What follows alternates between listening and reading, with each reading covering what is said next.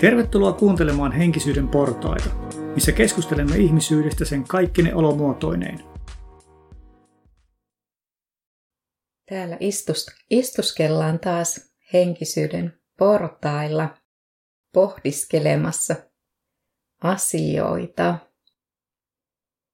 Ja ainakin itse ajattelen, että monistakaan asioista ei ole sellaista yhtä totuutta olemassa – ja sen takia on hyvin mielenkiintoista pohdiskella eri näkökulmia monillekin asioille, koska tuota, eihän me voida, voida tietää, että mikä se todellinen totuus on ja onko sellaista edes olemassa.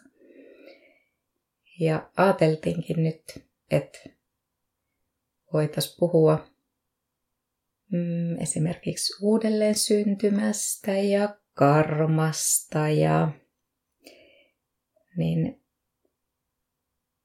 niin miten Petri, miten kertoisit omiin sanoin, että mitä, mitä se karma sulle on? Miten koet sen? Siihenkin niin monta näkemystä. Joo, mulle se on... sanotaanko, että mitä viime luokalla jäi tekemättä, niin seuraavalla luokalla sitten paikkaillaan niitä juttuja sen jälkeen, kun välissä arvioitu sitä tilannetta, miten meni. Eli se ei ole mulle silleen, no se on toisaalta osittain, no onko kaksi asiaa? Se on, se on vähän niin kuin semmoinen luonnonlaki niin gravitaatio, eli painovoimallakin toimii kaikkiin ja se vetää esineitä alaspäin ja ihmisiä alaspäin ja se on ihan riippumatta siitä, uskoako siihen tai tietääkö siitä, niin se nyt toimii, kun se on luonnonlaki.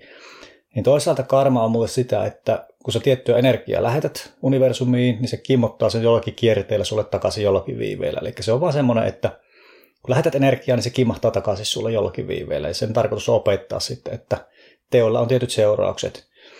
Mutta sen lisäksi karma on mulle, jos nyt ajatellaan tätä, tätä edellisiä eläimiä ja näitä, että eletään monessa eri kehossa eri elämissä, niin sitten se on myös sitä, että kun meillä on valittu tiettyjä oppiläksyjä johonkin elämään, sitten me käydään elämässä se elämä sille, sitten tietenkään ei muisteta sitä, että ollaan valittu ne tietyt oppiläksyt. Me vaan eletään se elämä ja kohdataan erilaisia tilanteita ja tehdään valintoja sitten parhaamme mukaan aina siinä elämässä. Ja paljon me mokaillaan totta kai, koska ihmisiä ollaan vaan. Niin sitten se elämän jälkeen sitten on se, se elämän tavallaan elämän katselmus, eli sitten katellaan se oma, oma filminauha vähän niin kuin vähän niin kuin sillä, että katellaan videoita, niin samalla lailla katellaan sitä se elämä ja sitten itse arvioidaan se oma elämä, että okei, tuossa mä vähän mokailin ja tuossa meni hyvin ja tälleen näin.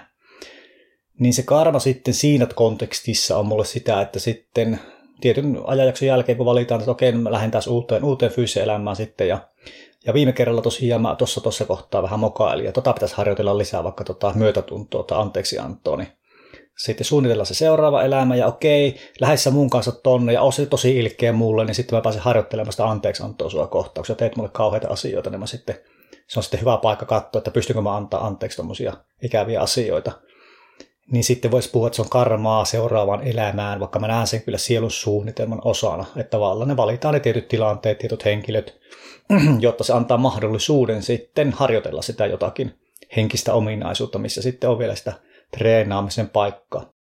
Eli tälleen mulle se karma on, on sekä tämmöistä automaattista energian palautusta universumilta, plus sitten tämmöistä sielun suunnitelmaan liittyviä harjoituksia periaatteessa. Voisiko ajatella, että se ei niin kuin ole sellainen, kun monesti ajatellaan, että se on joku tuomio, vaan että just se, että me opitaan sitä kautta. Joo, se tuomio on minusta aivan väärä ja vanhentunut määritelmä sille karmalle, että siellä ei kukaan, kukaan ole tuomitsemassa ollenkaan. Eli siellä on semmoisia jo henkisesti pitkälle kehittyneitä tyyppejä, jonka kanssa katsotaan se elämä ja arvioidaan se. Mutta mullakin on yksi muisto, mikä mulle nousi, syvä, syvä, syvä hypnoosissa kävi, niin, tuota, niin siellä sitten näin yhden edellisen elämän ja siellä sitten kuolin siinä edellisessä elämässä ja sitten oli siellä henkitasolla ja sitten katseltiin sitä mun elämää siellä. Niin siellä oli semmoisia tosi korkeatasoisia henkisiä tyyppejä, jotka sitten arvioi mun kanssa sitä mun elämää. niin se tavallaan se arviointi meni sille, että ne kysyi minulta, että mitä mieltä sinä olet, miten sun elämä oikein meni. Ja se niiden, niiden tavallaan se energia ja se, se ilme, mikä niiden kasvoilla oli, kun ne katsoi minua, niin se oli niin semmoinen rakastava vanhempi kattoo pikkulasta, joka just leikkinyt hiekkalaatikolla ja tehnyt hiekkakakkuja. Ja sitten niin kysyy sun niin kuin hymykorvilla, kysyy, että no mitenkä sun mielestä, miten sun hiekkakakku, tuliko hyvä kakku vai huono kakku, silleen niin kuin hymykorvissa. Ja niitä ei kiinnostunut ollenkaan mikään tuomitseminen, mutta niitä hirveästi kiinnosti se, mikä minun oma mielipide oli siitä omasta elämästä. Eli siinä ei ollut minkäänlaista pienintäkään tuomitsemista. Se oli pelkkä rakkaudellinen semmoinen tilanne, jossa mä ihan itse omin päin saan katella sitä omaa elämää ja miettiä, että no miten se oikein meni. Eli se on todella tavallaan tämmöinen rakkaudellinen arviointitilanne, jossa itse, itse tavallaan ei tuomitse edes itseään, jos ei tietysti halua tuomita itseään, mutta tuota, niin se on vain arviointi. Tarkoitus on oppia ja kehittyä. Se on tavallaan se pointti. Mm. Että eihän mekään tavallaan ajatella mistä lapsistamme, kun me niitä kasvatetaan, että nyt ne on sit pahoja ihmisiä, jos ne tekee jotakin virheitä, vaan toivotaan, että ne oppii niistä virheistä ja kasvaa ja kehittyy koko ajan. aina, aina siinä on koko ajan se rakkaus mukaan. Kyllä, just noin. Ja mikä itselle on niinku tärkeää ja miten itse ajattelen karmasta, niin se on just se, että ihminen itse luo sen karmansa tai sitä karmaansa, että se ei tuu ulkoapäin saneltuna miltään jumalilta, että nyt on saanut tällaisen kauhean kohtalon, että sellainen ajatusmaailma, että kaikki olisi vain jotakin sattumaa tai just minu, minulle niin kuin annettua, että, että nyt mulla on tällainen kohtalo ja tälle en voi mitään, vaan että kaikille on syynsä, että ne on niitä oppeja, mitä me, mitä me opitaan. No, buddhalaisuudessa karma tarkoittaa, että tietoisilla teoilla on seurauksensa. Eli ajattelin, että tietoiset, itse ajattelen niin, että tietoiset teot on sellaisia, että me tiedostetaan, että me tehdään jotakin väärin. Että me tiedetään, että tämä asia on väärin, ja silti me tehdään niin. Ja siihen lasketaan myöskin niin ajatukset ja sanat, ei pelkästään teot. Mitä itse ajattelet tästä? Joo, on samaa mieltä. Eli nyt kaikki on energiaa. Joten sun ajatukset on energiaa. Kun sä ajattelet jonkun ajatuksen, niin sä lähetät sitä energiaa ympäristöön niin kuin radiomajakka. Se menee sinne universumiin ja sillä on seuraukset sillä ajatuksella niihin ihmisiin, kestä, kenestä sä ajattelet jotakin, tai omasta itsestäsi, jos ajattelet itsestäsi vaikka ikäviä asioita, oma kauhea ihminen, niin sitä energiaa sä lähetät silloin myös itsellesi. Ja tämä kaikki sitten tulee jollakin viiveellä takaisin myös niin kuin karmana tai tavallaan tämmöisenä energiakimmokkeena. Eli se voi olla sana, se voi olla ajatus, se voi olla teko. Mutta mitä enemmän sulla on se intentio siinä mukana, eli sä tietoisesti tiedät, että nyt minä tein näin ja nyt minä tiedän, että minä teen väärin, niin siinä on semmoinen, se energia on totta kai ihan erilainen, erilainen ja semmoinen paljon voimakkaampi. Eli se tulee vielä voimakkaampi karma siitä tiedostetusti väärin teosta kuin että sä oot vahingossa tehnyt jotakin väärin. Se on aivan eri tilanne tietenkin. Eli joo, energia on se, joka niin vaikuttaa. Ja tuossa on ihan erilainen energia noissa kahdessa eri tilanteessa. No sitten jos ajatellaan hindulaisuutta, niin, niin tuota siellä jos olet elänyt hyvi, hyvän elämän, tehnyt oikeita valintoja, oikeita asioita, niin siellä voi päästä jopa pyhäksi lehmäksi seuraavassa elämässä.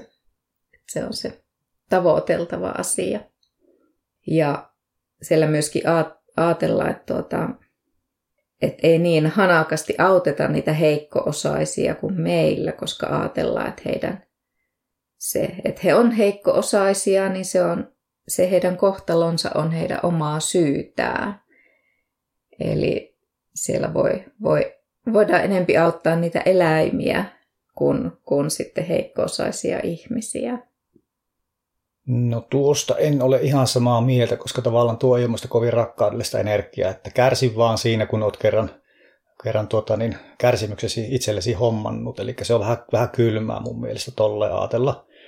Että jos ajatellaan kaksi tilannetta, joku kärsii ja sitten sä katsot vierestä, että hä, hä, hä siinäpä hän oot, enpä sua auta, kun tuota, niin oot tuommoisen, tuommoisen karman sisaannut.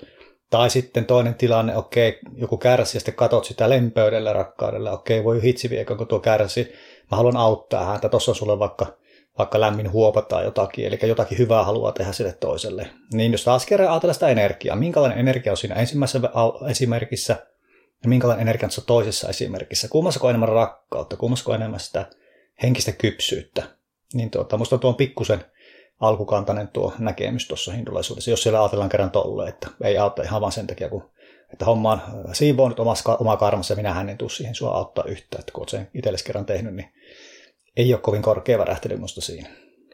Niin, ei siinä oikein ole sydän mukana. Ja sitten ajattelee, että tuollainen varmaan niin kuin, kyllä niin kuin aiheuttaa varmasti niin kuin paljon häpeää sitten, jos otetaan tuollainen asenne niitä vähäosaisia kohtaan, että sitä vähän niitä, mitä olet kylvänyt.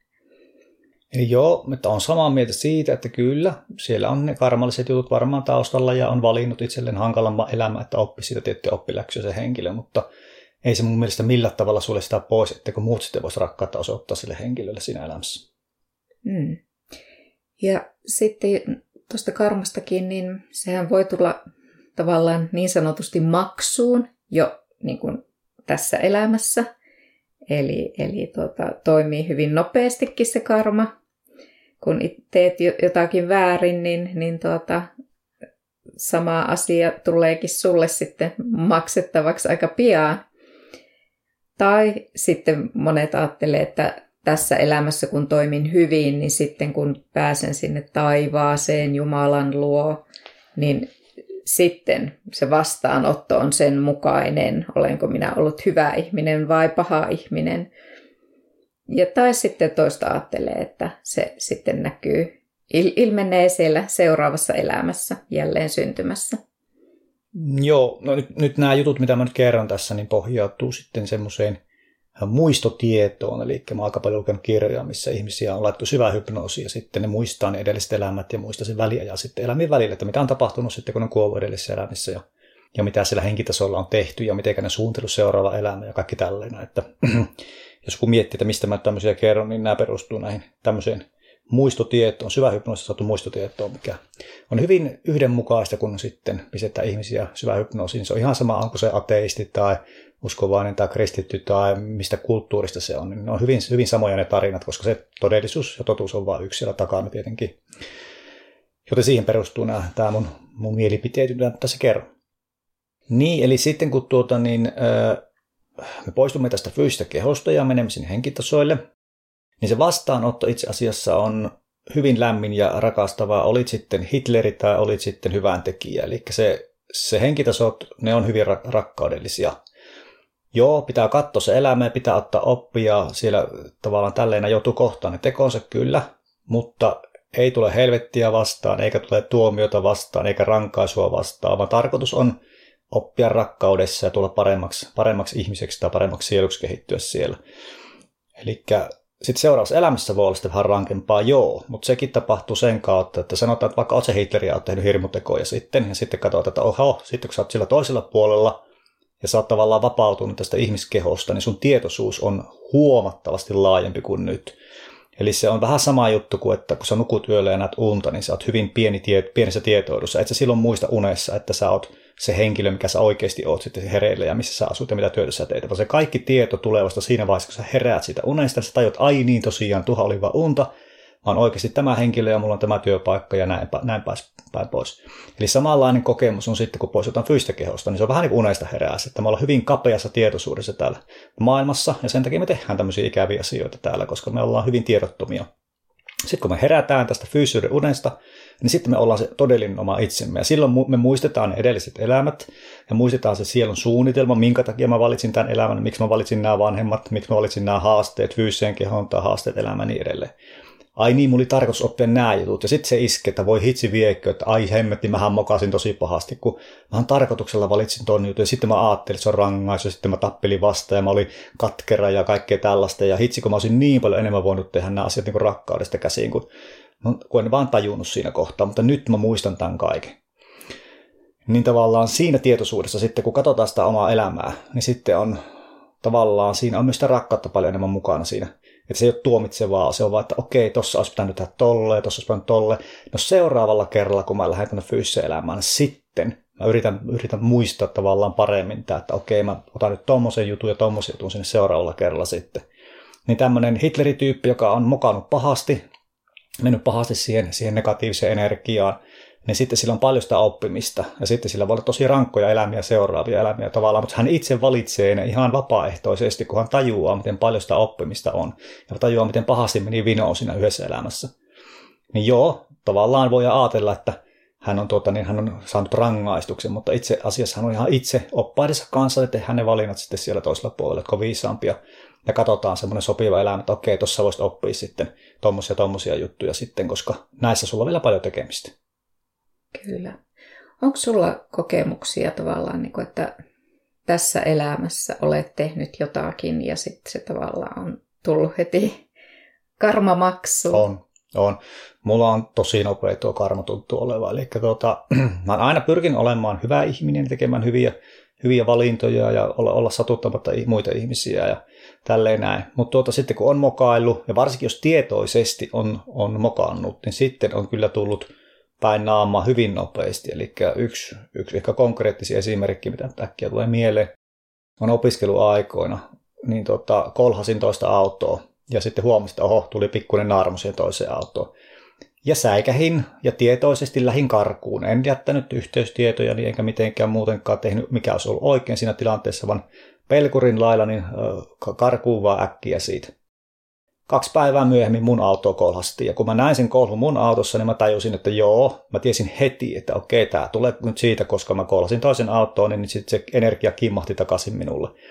Ja se oli sen takia niin nopea todennäköisesti, koska mä tein tietoisesti väärin. Mä tajusin, että mun pitäisi nyt tehdä tässä jotakin, jättää ne yhteystiedot tai jotakin muuta, mutta ei karkuun. Eli se oli niin, niin väärin toimittu kuin vaan voi siinä tilanteessa ja tietoisesti väärin toimittu, niin se tuli sitten tosi nopeasti omaan nilkkaan sitten se sama energia.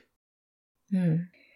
Mulla tuntuu myös, että, että huomannut muutamia kertoja, että tavallaan jos tulee niin kuin kertoneeksi niin kuin, vähän niin kuin oman mielipiteensä tosi mustavalkoisesti, niin kuin, että tulee siinä niin kuin arvostelleeksi vaikka tyyliin lasten kasvatusta tai jotakin tällaista, niin sitten se tuodaan omaan elämään vastaava kokemus, missä saat sitten konkreettisesti kokea, että hei nyt itse oot tässä tilanteessa ja huomaa toimivansa. Sitten vasta niin kuin tulee se ymmärrys, että no hei, että tota, ei se, ei, ei se aina menekään niin oppikirjan mukaisesti sitten, kun itse on aidosti siinä tilanteessa. Ja sitten tulee se tavallaan se ymmärrys, että Aa, sen takia nämä toiset on toimineet näin ketä tulin arvostelleeksi. Ja taas olen viisaampi, kokeneempi tuossa asiassa. Et nykyään melkein niin tietää, jos tulee livauttaneeksi jonkun tollasen, niin sitten tulee, että nyt tietää taas. Kohta saa oman vastaavan kokemuksen tästä asiasta. Niin, se on hyvin helppo tuomita, kun joku muu tekee ja katsoa sitä vähän ylhäältä päin, koska tavallaan sä et tiedä niitä syitä, mitä kaikkea siellä takana on, mitä tunneasioita, mitä traumeja, mitä tilanteita, mitkä on sitten vaikuttanut siihen asiaan. On vaan nähnyt sen jonkun henkilön tekemän jutun ja sitten siitä vetää johtopäätökset, niin se on hyvin mustavalkoinen, saattaa olla se tuomio siinä kohtaa. Mutta sitten kun itse olisi niissä samoissa saappaissa elänyt, niin sitten voisi olla huomattavasti laajempi näkemys ja huomannut, että ei se olekaan niin mustavalkoista tavallaan, että miksi ihmiset toimii niin kuin ne toimii. Tämän takia ei pitäisi koskaan tuomita toisia, koska tuota, jos et ole elänyt hänen elämäänsä, hänen kehossaan, hänen, ollut hänen historiasta sulla, niin et sä voi tietää, että minkä takia ihmiset on tehnyt niitä päätöksiä, mitä ne on tehnyt. Mm. No jos otetaan nyt vaikka tuo lastenkasvatusesimerkki, en muista mitä, mitä silloin sanoin, mutta, tuota, mutta jos ajatellaan, että monestikin sellaiset, joilla ei ole omia lapsia, niin siellä on niin kuin helppo heitellä niitä kommentteja, jos näkevät jonkun tilanteen, mikä ei mene ihan niin kuin oppikirjan mukaisesti. Mutta sitten kun itse olet vanhempi, sulla voi olla univelkaa, kun ne lapset on valvottanut, sulla voi olla tosi hektinen, stressaava työ, sitten kiire sattuu sellainen sopiva tilanne siihen, niin ei se aina mene oppikirjan mukaisesti. Niin, siinä on helppo katsoa levänneenä sitten vierestä, että tuossa pitäisi toimia tuolla tavalla. Ja onpa se kumma, kun se menettää malttinsa tuossa, mutta jos olisi sen univelaan kanssa ja stressin kanssa, niin kyllä siinä olisi pinnakireillä, niin kellä tahansa. Kyllä.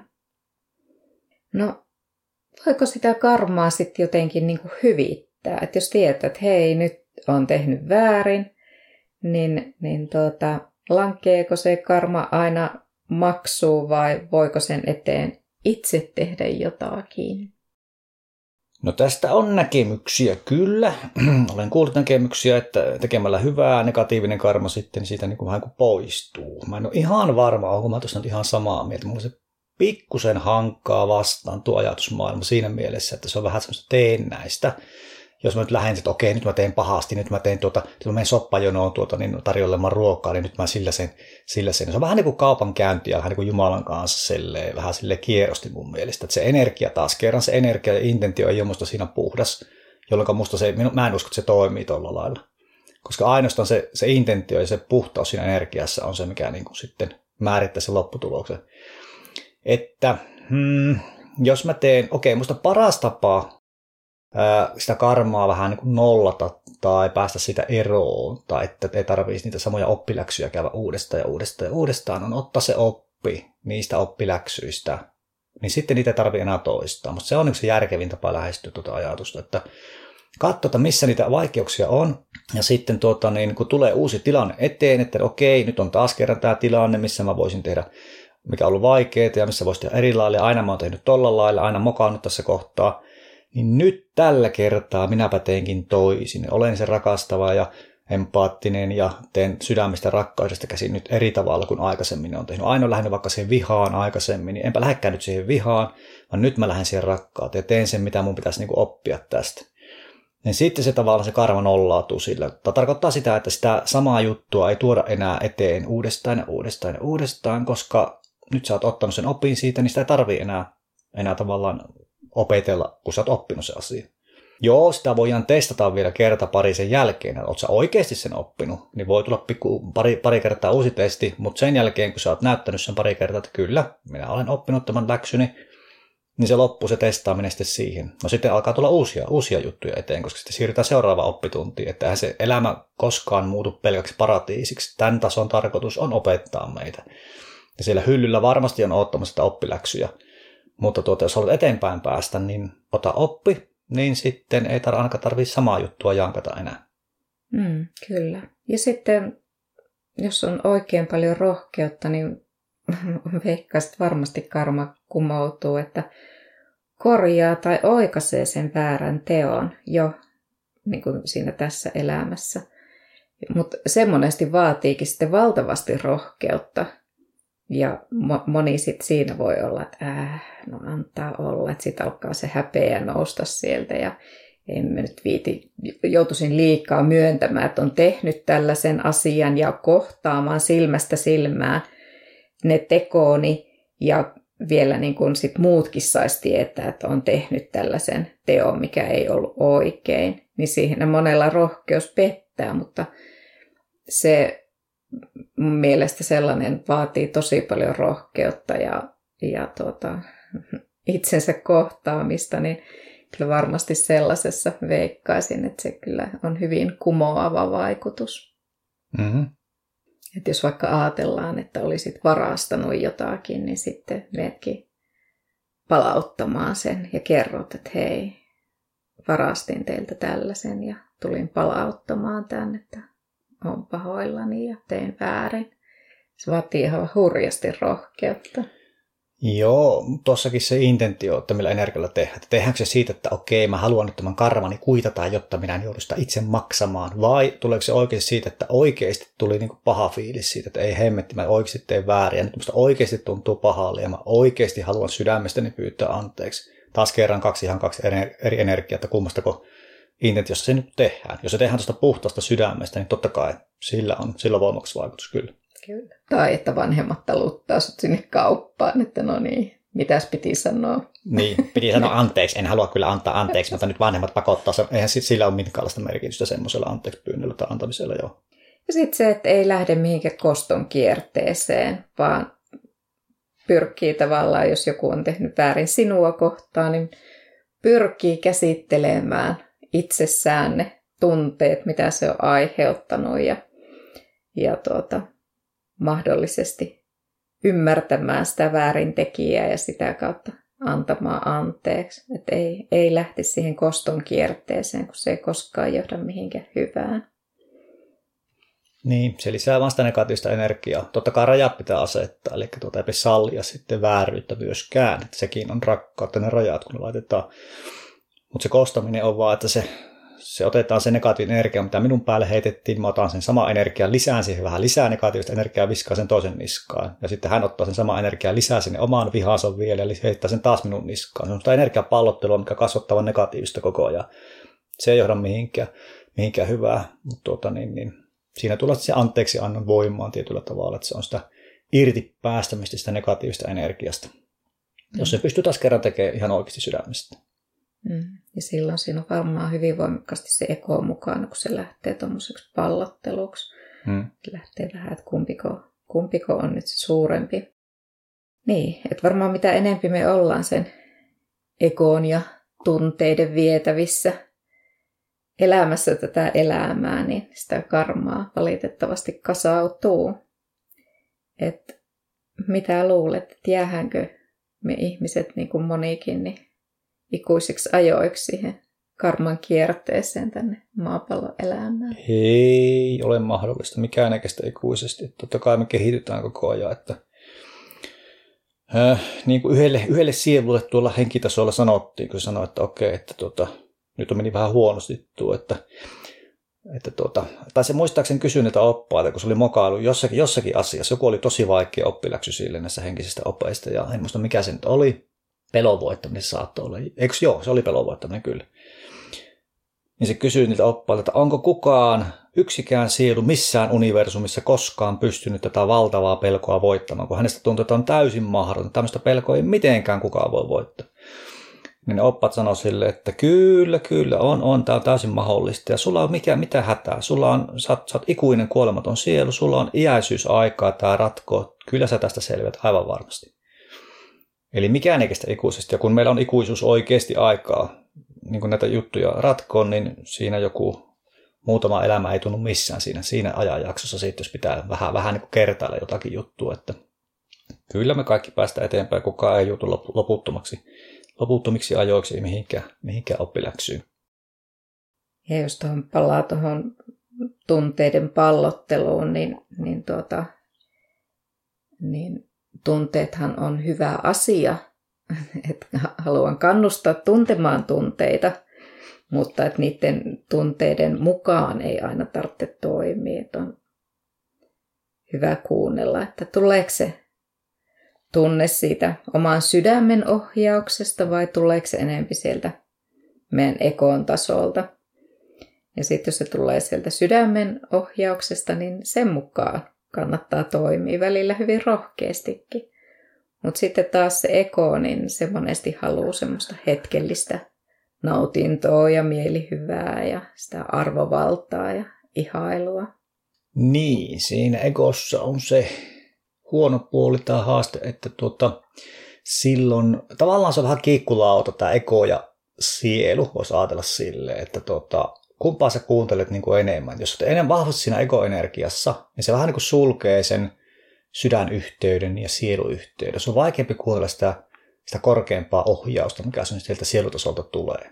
Jos sä olet hyvin voimakkaasti egon pauloissa tai ekoenergialla meet.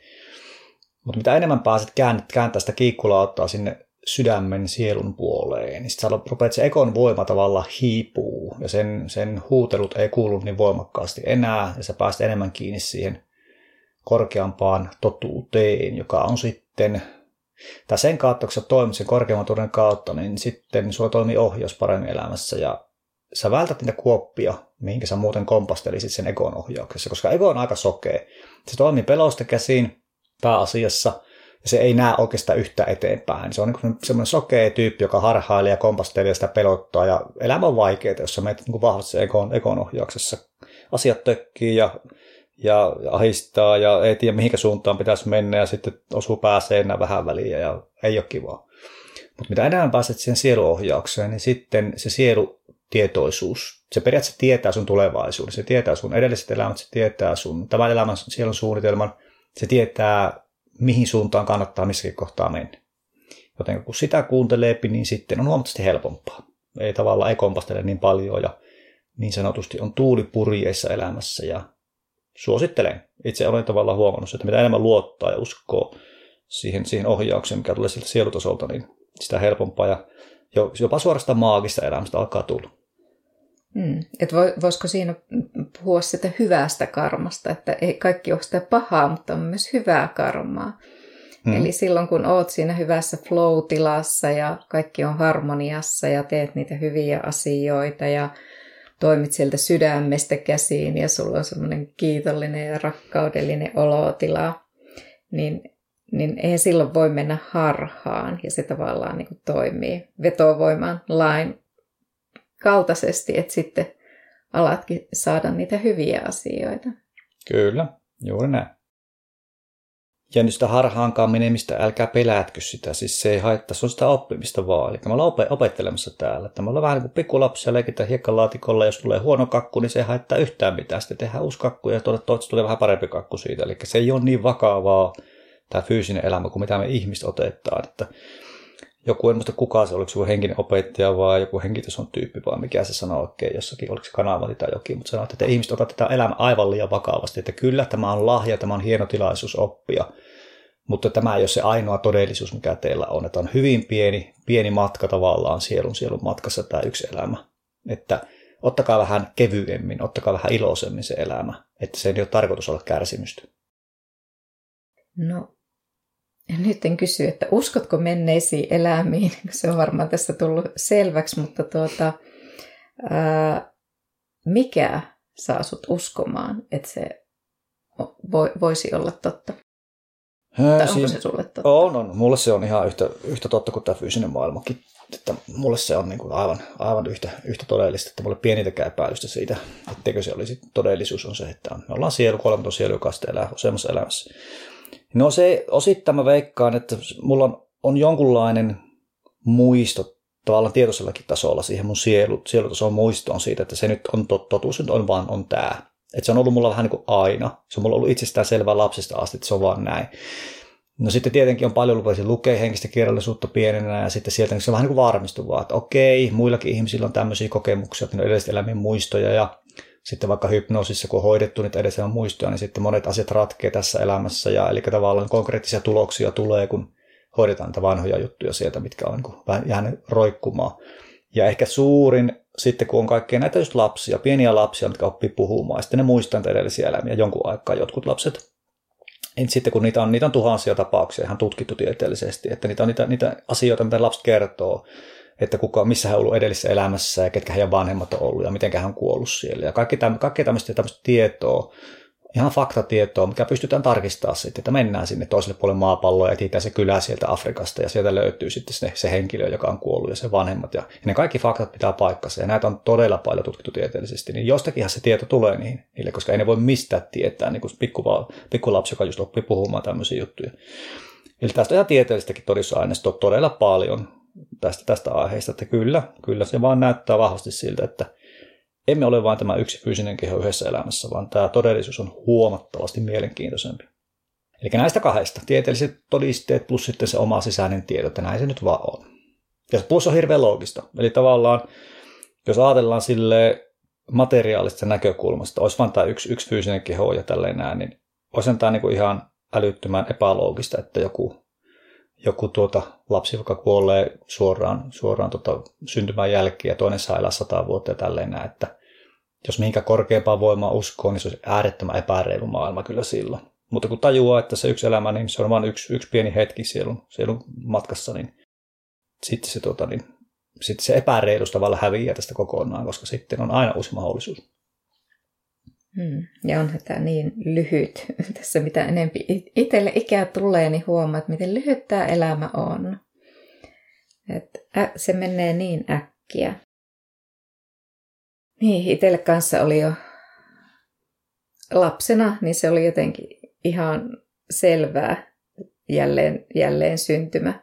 vaikka en ollut koskaan siitä kuullutkaan. Ja tuota, tästä taittiin jossain podcastissa vähän puhuakin.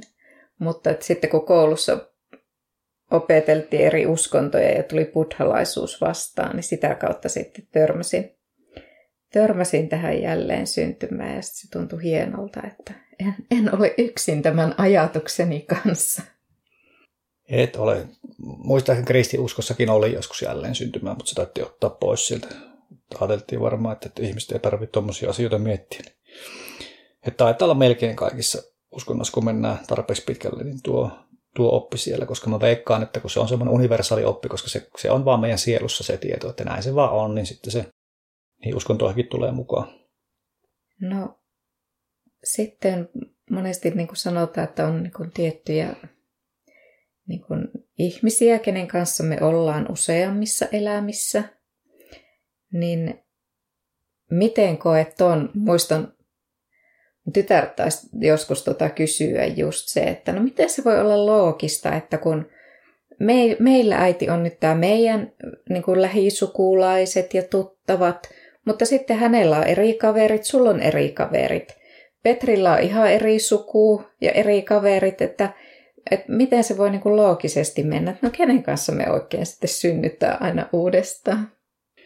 Joo, no tästä itse asiassa tuo, tuo nyt on se kaverin nimi, mutta tuota, pari kirjaa lukenut. Siellä puhutaan aika paljon just näistä sieluryhmistä, miten ne on niin ryhmittynyt ja miten just, just ne sitten on enemmän ne lähi, lähisukulaiset, sielullisesti lähisukulaiset sitten aina syntyy yhtä aikaa samaan perheeseen tai samoihin kuvioihin. Ne saattaa olla joskus semmoisia vähän kauempiakin tuttavia tyyliin, joku koulukaveri, minkä kanssa sitten vähän enempi ala-asteella vaikka viettää aikaa, mutta loppuelämässä ei hirveästi ole tekemisissä, niin sekin voi olla semmoinen puolituttu tavallaan sillä sielun tasolla. Että ne yleensä ne lähimmät tyypit sitten syntyy hyvin usein puolisoiksi eri rooleissa, äidiksi, lapsiksi. Ne vaihtelee ne roolit, välillä ollaan isä välillä äiti, välillä lapsia, välillä puolisoja ja tälleen näin tai sitten sukulaisiksi, tämmöisiksi, jotka on enempi tekemistä toista kanssa. Et siinä on yleensä semmoinen lähempi sieluryhmittymä, jotka on tiiviimmin keskenään.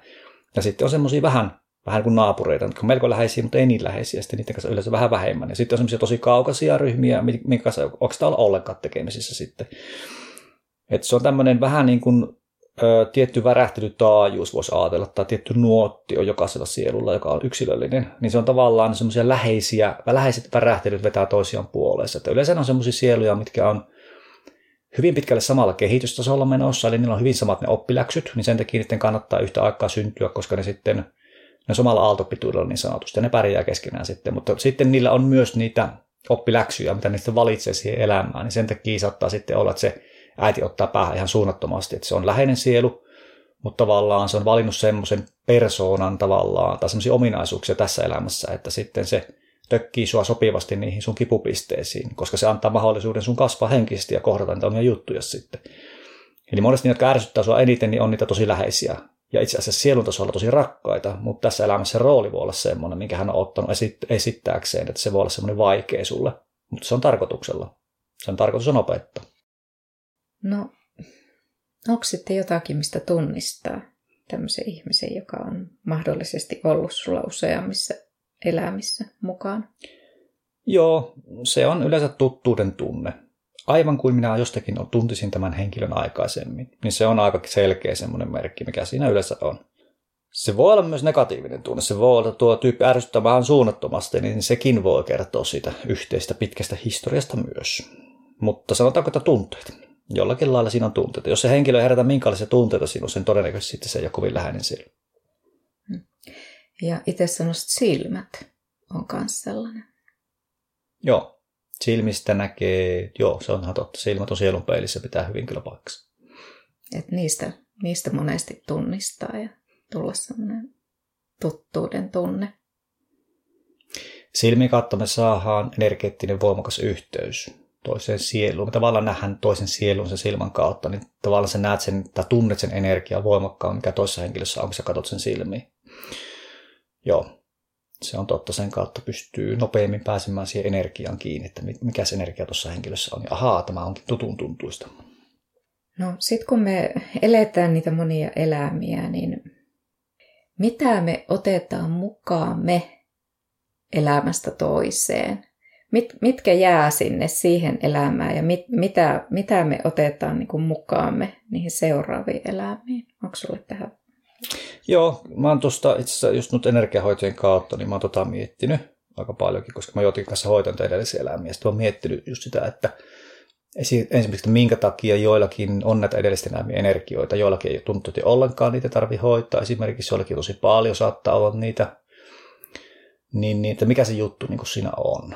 Niin itse asiassa niin tätä, tätä pääsin kysymään yllätä enkeliltä yhdessä hoidossa. Ja mä kysyin tämän kysymyksen, että tuota, niin minkä takia, miksi on näin, koska mä itse itteni kiinnosti tämä, että, että mik, miksi. Niin se vastaus oli se, että se riippuu siitä seuraavan tai siitä elämästä, mihin sä oot menossa. Mikä on sun tehtävä ja sielun suunnitelma siinä sun elämässä? Tarvitsetko se siinä elämässä jotakin sun edellisten elämien vaikka tietoja tai taitoja, niin sit sä voit ottaa vähän niin kuin sen energiapaketin mukaan edellisestä elämästä tähän elämään. Jos se tarvii mitään erikoisempaa, niin sä voit tulla vähän niin kuin puhtaana tähän elämään, jolloin sulla ei ole sitä edellisen taakkaa ollenkaan mukana, eikä sitä tarvitse silloin hoitaa tai käsitellä tälleen näin. Mutta voi olla, että sä oot ollut vaikka joku parantaja jossakin elämässä, ja sit sä haluat niitä parantajan lahjoja ottaa mukaan tähän elämään. Eli sit sä oot valmiiksi jo hyvä parantaja, kun sä otat sen paketin tavallaan, sen tavallaan työkalupakin sitä edellistä elämästä mukaan. Mutta siinä on semmoinen juttu, että sä et pysty pelkästään ottaa niitä tietoja ja taitoja, vaan sun pitää ottaa se koko energiapaketti, minkä sä oot tavallaan siinä elämässä kerryttänyt itsellesi, niin se tarkoittaa myös niitä traumoja, mitä siinä elämässä on ollut. Niin sitten sulla on tavallaan semmoinen saavillinen energia, missä on helmiä ja sitten sillä on roskia myös. Niin ne roskat kun siivoo sieltä pois, käymällä vaikka energiahoidossa, niin ne helmet jää sitten paremmin vielä käyttöön sieltä. Eli ne tiedot ja taidot ja kyvyt, mitä sitten on saanut sitä edellisestä elämästä. Siinä on niin yksi, yksi selitys, minkä takia toisille tulee sitä taakkaa enemmän ja toisille ei juuri ollenkaan. Sillä on, kaikille on tarkoitus, mikä ei ole vahinko. Mm. Ja sitten varmaan, niin kun, mitä itse ajattelen niin kun, ää, hoitoasiakkaiden suhteen, niin, niin se, että fyysiset vaivat. Eli jos on kuollut vaikka siihen miekan iskuun, niin sitten se alue saattaa oireilla tässäkin elämässä.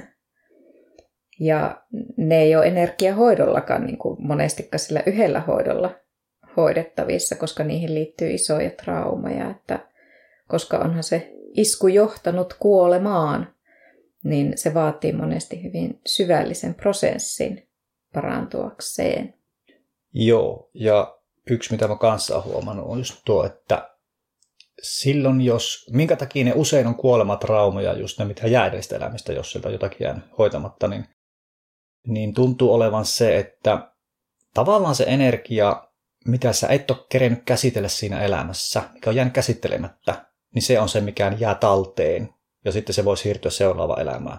Ja monesti kun me kuollaan, vaikka väkivaltainen kuolema, siinä on paljon, paljon pelkoa ja negatiivisia tunteita siinä, siinä kuoleman hetkessä, niin sä et kerkee käydä terapiassa käsittelemässä esimerkiksi niitä energioita pois silloin, vaan sä kerkeet kuolla ennen kuin se energia on käsitelty, jota se jää tavallaan käsittelemättä, ja se sitten siirtyy eteenpäin. Että monesti ne on nyt kuolematraumaa sitten, mitä sitten pitää selvitellä jälkeenpäin. Eli mitä enemmän käsittelet asioita tässä elämässä pois, niin sitä vähemmän jää taakkaa seuraaviin elämiin. Eli kannattaa hoitaa niitä juttuja ja käsitellä niitä asioita, koska niitä ei karkuun pääse, että ne sitten pitää joskus myöhemmin sitten kohdata, jos niitä ei nyt sitten kohtaa. Onko sulla muistikuvia omista menneistä elämistä? Ainoastaan tuo yksi, mistä jo kerroin. Eli mä kävin regressiohypnoosissa, niin siellä nousi semmoinen Mä oon aika, en ole kovin visuaalinen, niin se, mä en oikeastaan nähnyt sitä, että tavallaan puoli näin semmoisen edellisen elämän ja puoli, se oli puolittain näkemistä, puolittain sanotaan kuin tietämistä tai tietoa, että mitä siinä niin tapahtui. Että se nousi siinä ihan lopussa, ennen kuin se loppui se sessio. Niin, niin mä näin semmoisen keskiaikaisen, niin kuin torin, muku, tori, keskiaikaisia semmoisia hökkejä, hökkeleitä oli siellä – ja siellä oli hirttolava siellä keskellä toria ja siellä oli tämmöinen hirttotilaisuus ja mä olin siellä sitten hirttosilmukassa.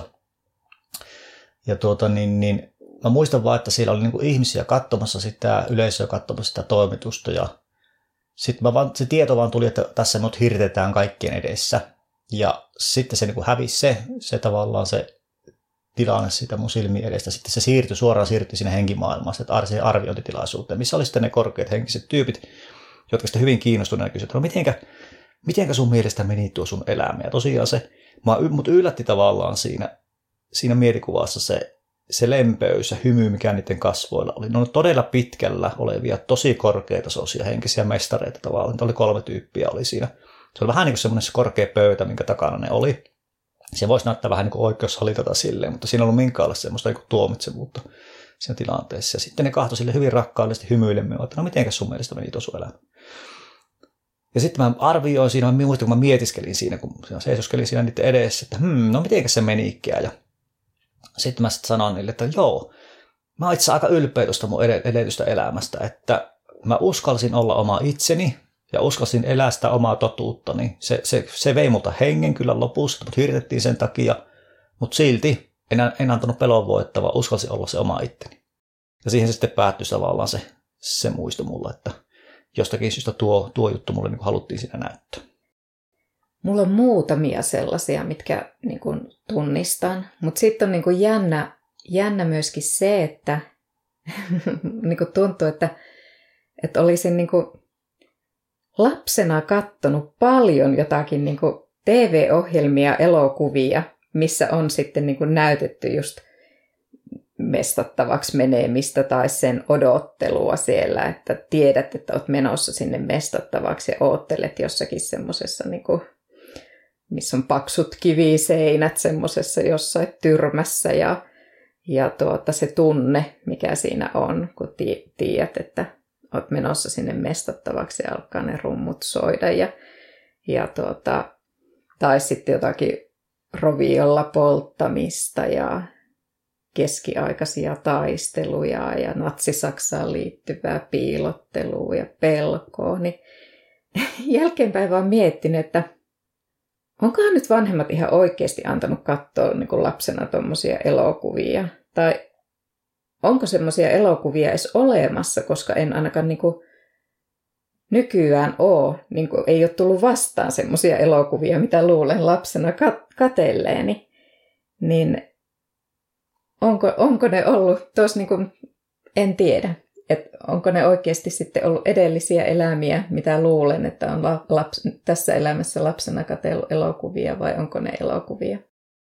Niin, kuulostaa vähän epäilyttävältä, että noin paljon siihen teemaan liittyviä elokuvia olisi lapsena tullut tuijotettua televisiosta. Koska sen muistan, että monesti myöhemmin illalla isä ja äiti katsoi jotakin länkkäreitä, ja saatoin olla siinä niiden kanssa, niin heti jos tuli joku ampumiskohtaus, niin ne oli heti, että no niin, nyt pää pois ja ei saa katsoa. Niin miten ne olisi antanut sitten katsoa tommosia? Niin, ei varmaan olisikaan, joo.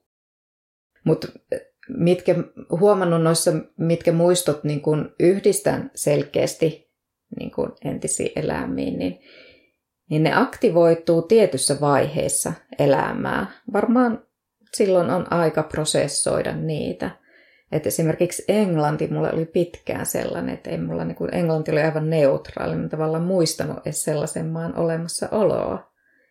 Ennen kuin sitten yhtäkkiä tuli se valtava palo, että nyt täytyy päästä sinne Englantiin. Ja se tunne siellä, se on joka kerta kun sinne menee, niin se on kun tulisi kotiin. Se, miltä se ilma tuoksuu ja miten se aurinko siellä paistaa ja he, heijastuu tietystä kulmasta. Kaikki on niin jotenkin tuttu ja sitten tulee ihan sellainen kuin tipahtaisi jonnekin. Että siellä on varmasti kyllä useampi elämä yhdistään erilaisiin elämiin. Ja sitten on se sotilaiden marssi. Se on ihan jäätävä, kun näen tai kuulen jossakin, että sotilaat marssiin, niin siis mulle tulee sellainen pakokauhu, että tuota, muutama, muutaman kerran sattunut tuolla Helsingissäkin, että on ollut lenkkeilemässä maastossa ja sitten siellä on tullut niin kuin isompi armeija porukka vastaan, niin on tullut sellainen, että Aa, nyt kyllä juoksen tuonne metsään ja pakenen paikalta, että en pysty kävelemään niitä vastaan. Se on joku semmoinen jäätävä pakokauhu, mikä sieltä kehon sisältä tulee, että sinne niin mitään järkeä. Ja yhdistän just sen metsässä piilottelun tuohon muistoon, että jotakin on sinne metsään paennut. Kuulostaa kyllä, että edellisen elämän muistot sieltä vähän pilkistelee. Ja sit sä oot nauranut monesti niille mun velloville aalloille. Se on myös sellainen, että me, melkein uimataidoton tässä elämässä ja ne vellavat aallot on kyllä sellainen kauhistus. YouTubesta, tai siis tuolta Instasta katon modesti videoita, kun ne näyttää jostakin mereltä, missä tulee ihan valtavia aaltoja ja sekin on sellainen huu, niin kuin eilen viimeksi katsoin, oli pakko ääneen oikein, että oh, kauheeta. Niin, niin tota, siitä tulee sellainen, että varmasti on ollut joku laivan kapteeni ja sitten on, on men, pitää nyt mennä sen laivan mukana sinne pohjaan, että siihen liittyy sellainen joku tosi semmoinen oma voima, minkä tunnistan tuolla syvällä sisimmässä, että on pystynyt sellaisen päätöksen tekemään ja voittamaan sen pelkonsa, niin se siellä on niin kuin se oppi olemassa. Ja, ja sitten toisaalta se on niin ristiriitasta, että valtavia kauhun tunteita, niitä vellavia aaltoja kohtaa, mutta sitten niin kuin meri ja yleensä vesi on se elementti, mitä, mikä niin kuin on mulle tosi tärkeä. Että aina, aina täytyy asua sen veden äärellä ja, ja monesti meillä niin kuin asunnotkin on sillä, että melkein kun ikkunasta katsoo, niin näyttää kuin olisi laivassa. Ja se laivojen sumutorvi. Oi, että se kun kuuluu, niin tulee niin sellainen kaipuu ja sellainen, että aah, toi jotakin niin ihanaa. Sellainen vapauden tunne et ole tässä elämässä hirveästi purjehtinut ilmeisesti, niin todennäköisesti toki tulee vähän kauempaa sitten kyllä. kyllä, ei ole näitä veneilykokemuksia. No sitten ehkä viimeisimpänä, mikä, mikä on noussut käsittelyyn, niin, niin tuota, liittyy enempi, enempi todennäköisesti tuonne natsi-Saksa aikoihin. Sitäkin niin kuin aiemmin ajattelin, että ei, mulla ei ole varmaan siihen liittyviä niin kuin menneitä elämiä eikä kokemuksia ennen kuin paf, se pamahti käsittelyyn. Eli se tuli, tuli tuota, Peemin kappaleen myötä, kun kuulin sen ensimmäistä kertaa. Sen kappaleen nimi on, että hän tarkoittanut sitä. Ja siinä se alku, niin niin se oli sellainen, että varmaan kuukauden kuuntelin sitä ja joka kerta aloin itkeä. Ja ensin en saanut ollenkaan kiinni, että mistä tämä tulee. Että jotakin nyt purkautuu, mutta ensin ollut niin mitään otetta. Ei, ei se koko laulu, vaan erityisesti se alku. Siinä sanotaan, että saa sodan painosen kauneimman sulkemaan. Ja sitten se alkoi vähitellen avautua tavallaan, niin kun, että mitä, mitä mahdollisesti on tapahtunut. Että et varmastikin on ollut joku suhde sillä natsi-Saksa-aikaan. Ja mutta tuli sellainen, että en ole ollut juutalainen todennäköisesti, mutta ehkä joku tyyliin maanalassa armeijassa tai jossakin tällaisessa toiminut vastarintaliikkeessä. Ja sitten tämä suhteen toinen osapuoli on ilmiantanut minut. Ja sitten siinä hetkessä tavallaan saanut sitä, että no miten mulle sitten on käynyt.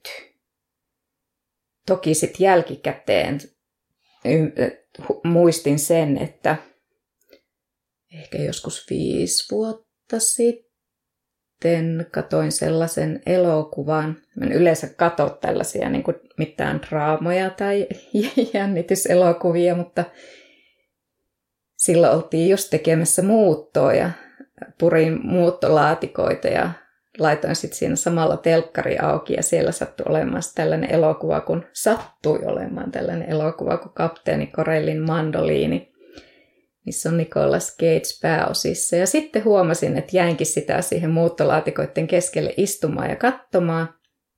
Ja siinä elokuvassa sitten, ää, se kertoo myös natsi-Saksa-ajoista, niin siinä sitten tuota, ihmisiä kerättiin kuorma-auton lavalle ja vietiin heidät jonnekin ja sitten tavallaan niin sieltä, siellä taisi olla muita kuorma-autoja ja niistä tavallaan joku seinusta lävähti yhtäkkiä auki ja siellä oli sitten ampujat, jotka ampu nämä ihmiset, niin se oli myös sellainen kokemus, mikä niin kuin nosti jotakin pintaan. Et silloin silloin tuota, itketti tosi paljon ja sait rauhoitella sitten. Tai taittiin ihan sitten tuota, tehdä tunnekehohoitoakin siihen, että yllättävän voimakas kokemus. En, en nyt tavallisesti reagoi noin.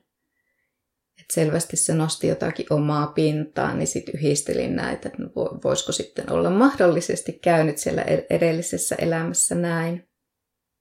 Mutta joo, se oli voimakas purkuprosessi, minkä kävin, kävin tuossa, mikä avautui ton biisin myötä. Ja sitten toki on niin skeptinen, niin sitten niin kuin aina, aina mietin, että luoko vaan niin kuin omaa mieli näitä tämmöisiä tavallaan niin kuin kuvitelmia.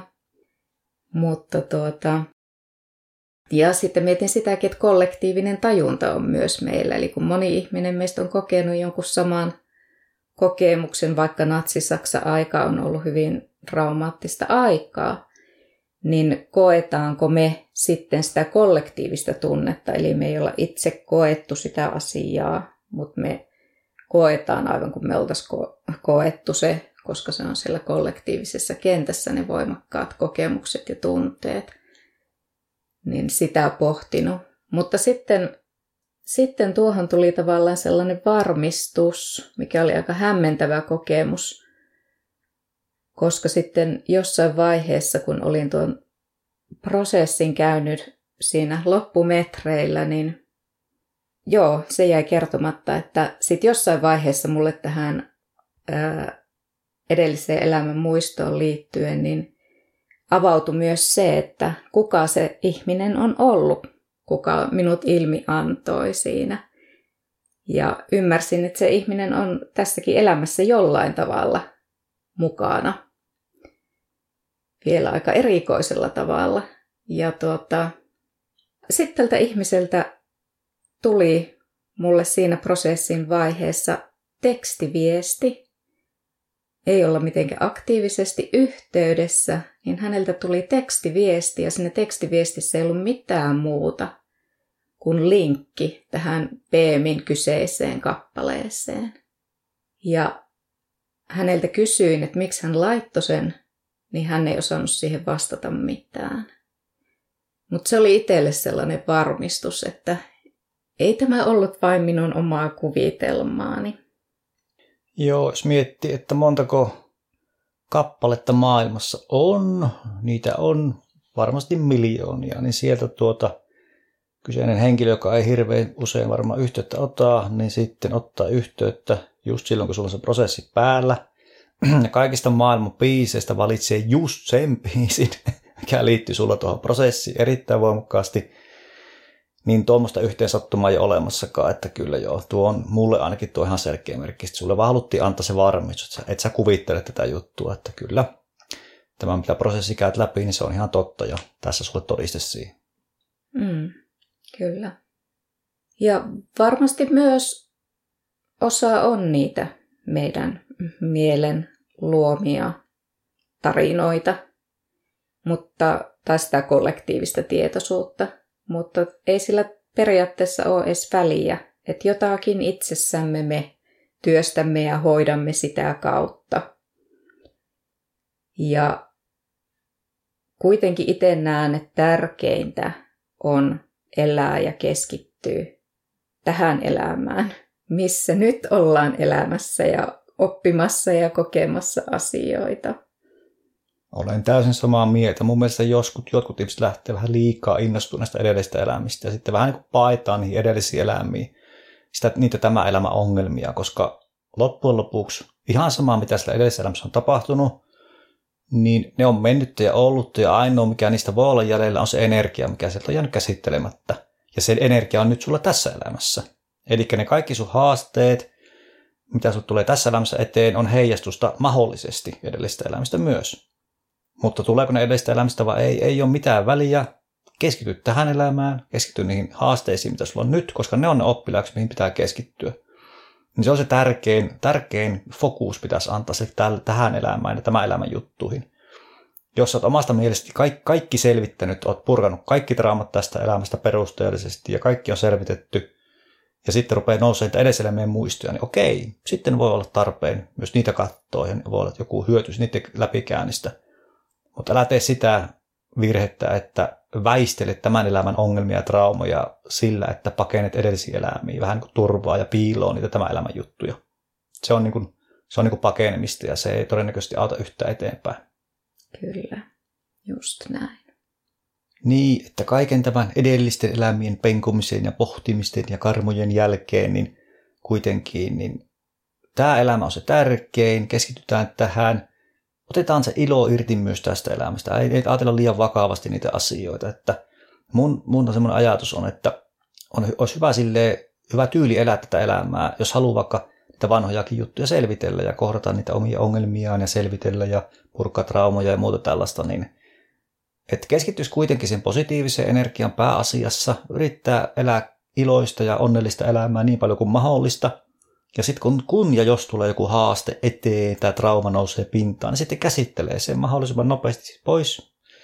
Jos ei itse pysty, niin sitten käy hoidossa tai hakee apua muualta. Ja taas kerran jatketaan iloisesti elämää, kunnes tulee seuraava haaste eteen. Eli yritetään olla enemmän eniten siinä positiivisessa energiassa. Ja sitten kun tulee jotakin eteen, ei väistellä niitä ongelmia ja paita niitä ongelmia, vaan yritetään niin käsitellä ne, päästä eroon sitä negatiivista energiasta, mikä mahdollisesti liittyy johonkin asiaan, mikä tulee esille. Ja taas mennään siihen positiiviseen energiaan. Ja sillä tavalla saadaan eniten irti tästä valitettavan lyhyestä ihmiselämästä. Kyllä, juuri näin. Että ei kun seuraavaan kertaan. Kiitos kun kuuntelit podcastiamme. Tapaamme taas seuraavassa jaksossa.